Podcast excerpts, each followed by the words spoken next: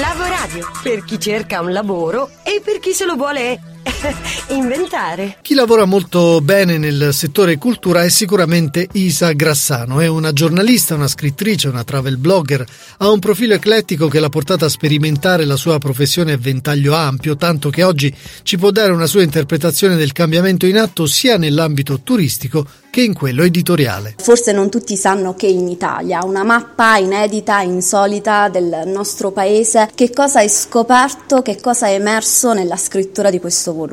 È emerso che c'è ancora tantissimo da scoprire, che forse ci vorrebbero tre vite per poter vedere tutto e per poter scrivere tutto. L'Italia è piena di tante bellezze nascoste, il mio consiglio è quello di eh, guardare, cominciare a guardare anche delle cose che abbiamo vicino casa, che spesso non ce ne accorgiamo, ma che nascondono tante, tante curiosità, tante chicche. Sono 150 capitoli divisi per regioni e ognuno troverà un posto curioso, insolito da scoprire. Sei in giro in tutta Italia appunto per presentare questo volume, presentazioni quindi, personal branding sui social, capacità di fare networking, come è cambiata la professione dello scrittore? Beh, lo scrittore ormai non è più solo quello che scrive e poi consegna il libro e va bene chi, chi, lo legge mi fa piacere se lo leggono. Adesso bisogna puntare molto su se stessi, bisogna promuoverlo con tantissime iniziative che appunto sono le presentazioni sui libri, ma soprattutto sui social, perché ci sono i lettori che si fidelizzano, ti seguono o che anche, anche chi non ti conosce attraverso i social comincia ad incuriosirsi, io lo vedo che mi scrivono anche in privato,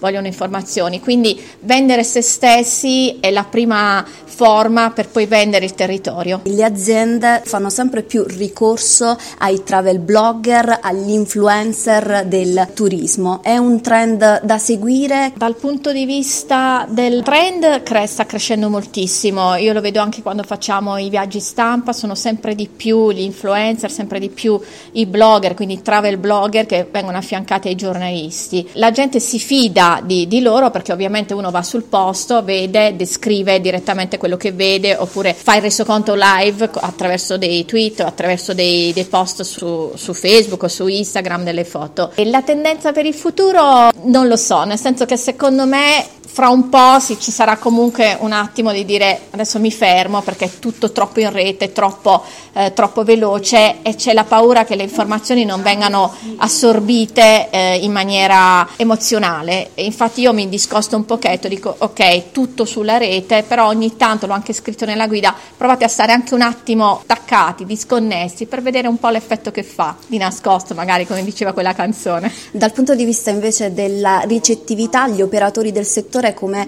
hanno reagito a questa evoluzione, a questo cambiamento? Si sono adeguati moltissimo, adesso quando si va nelle strutture ricettive troviamo ad accoglierci in camera un biglietto con l'hashtag già della struttura o piuttosto del territorio, ci invitano proprio a, anche se sei un semplice ospite, quindi non necessariamente eh, in veste di giornalista o di, di autore, invitano a condividere il momento, quindi il vissuto in hotel o in un bed and breakfast attraverso la propria rete e tutti hanno, sono davvero, quasi tutti hanno la, il wifi gratuito, cosa che fino a un po' di tempo fa in Italia non c'era, ma adesso si, si trova da, da, dappertutto, quindi sì, si stanno adeguando moltissimo e stanno puntando molto. Le tue prossime sfide lavorative? E farò forse chissà una, un appendice de, di, di, tutto quello che ancora sto imparando io, perché ogni volta che vado una, in una nuova località scopro delle cose ancora inedite, che al momento utilizzo sul mio blog amichesiparte.com e poi chissà, magari faremo un volume 2 di forse che. Scrivici a lavoradio@gmail.com. Lasciati contagiare. Lavoradio, energia positiva.